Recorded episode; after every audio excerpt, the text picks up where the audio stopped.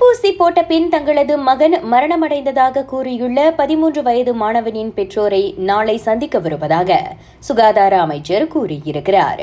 அம்மாணவரின் தடயவியல் அறிக்கையும் அவர்களிடம் ஒப்படைக்கப்படும். முதலாவது தடுப்பூசி பெற்ற பதினெட்டு நாட்களுக்கு பிறகு அம்மாணவர் கடந்த ஜனவரியில் இறந்ததாக கூறப்பட்டது முதலே அமைச்சு அதற்கான காரணத்தை விசாரித்து வந்ததாக கைரி ஜமாலுடன் விளக்கினார். சுவாச பரிசோதனை அறிக்கை மட்டும் போதுமானதாக இருக்காது. இறப்புக்கான காரணத்தை முழுமையாக விசாரிக்க வேண்டியிருந்ததால் அம்மரணம் மீதான அறிக்கையை வெளியிடுவதில் தாமதம் ஏற்பட்டதாகவும் அவர் தெளிவுபடுத்தினார். அம்மாணவரின் மரணம் குறித்து அவரது பெற்றோர் வெளியிட்ட காணொளி முன்னதாக சமூக வலைதளங்களில் பகிரப்பட்டிருந்தது குறிப்பிடத்தக்கது. கோவிட் நைன்டீன் சைனோவேக் தடுப்பூசி போட்டுக்கொண்ட வயதானவர்களில் மூன்று லட்சத்து ஐம்பதாயிரம் பேர் இன்னமும் ஊக்க தடுப்பூசி பெறவில்லை என அமைச்சர் சொன்னார். அவர்கள் ஊக்க தடுப்பூசியை விரைந்து செலுத்திக் கொள்வது நல்லது. ஒமிக்ரான் வகை கிருமி தொற்றால் அவர்களுக்கு மோசமான பாதிப்புகள் ஏற்பட வாய்ப்பிருப்பதாக அவர் சுட்டிக்காட்டினார்.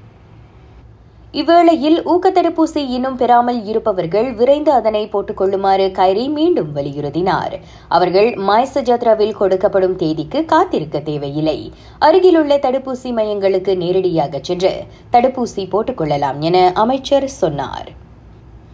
கடாவில் பள்ளிவாசல்களிலும் பொது இடங்களிலும் நுழைய ஊக்கத்தடுப்பூசி போட்டிருப்பதை அவசியமாக்குவது குறித்து ஆராயப்பட்டு வருவதாக மாநில அரசு தெரிவித்துள்ளது. அடுத்த இரு நாட்களில் நடைபெறவுள்ள கூட்டத்தில் அதன் தொடர்பில் பேசப்படவிருப்பதாக அது கூறியது. ஒமிக்ரான் கிருமி தொற்றால் நாட்டில் கோவிட் நைன்டீன் சம்பவங்களின் எண்ணிக்கை அதிகரித்து வருவதை சுட்டிக்காட்டி அது அவ்வாறு குறிப்பிட்டது. ஜோஹர் பஹாங் திரங்கானு மாநிலங்களில் நாளை தொடங்கி இரு நாட்களுக்கு தொடர் மழை பெய்யும் என எச்சரிக்கை விடுக்கப்பட்டுள்ளது. ஜோஹரில் மிர்சிங் கொத்ததிங்கி பஹாங்கில் குவாந்தான் புகான் ரொம்பின் திருங்கானுவில் துங்கோன் கமாமான் ஆகிய பகுதிகளில் அந்நிலை காணப்படும் என வானிலை ஆய்வுத்துறை கணித்துள்ளது. மற்றொரு நிலவரத்தில் ஆக கடைசி நிலவரப்படி திருங்கானுவிலும் கிளாந்தானிலும் பத்தாயிரத்துக்கும் மேற்பட்டோர் வெள்ளத்துயர் துடைப்பு மையங்களில் தங்கியிருக்கின்றனர்.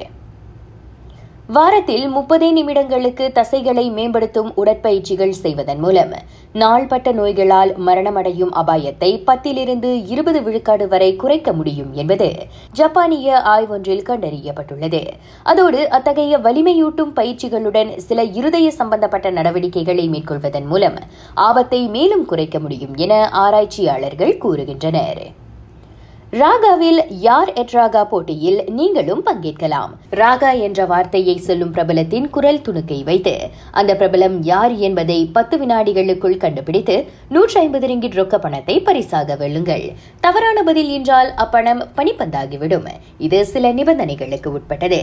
நான் திவ்யா வேகன் ஜான் வணக்கம்.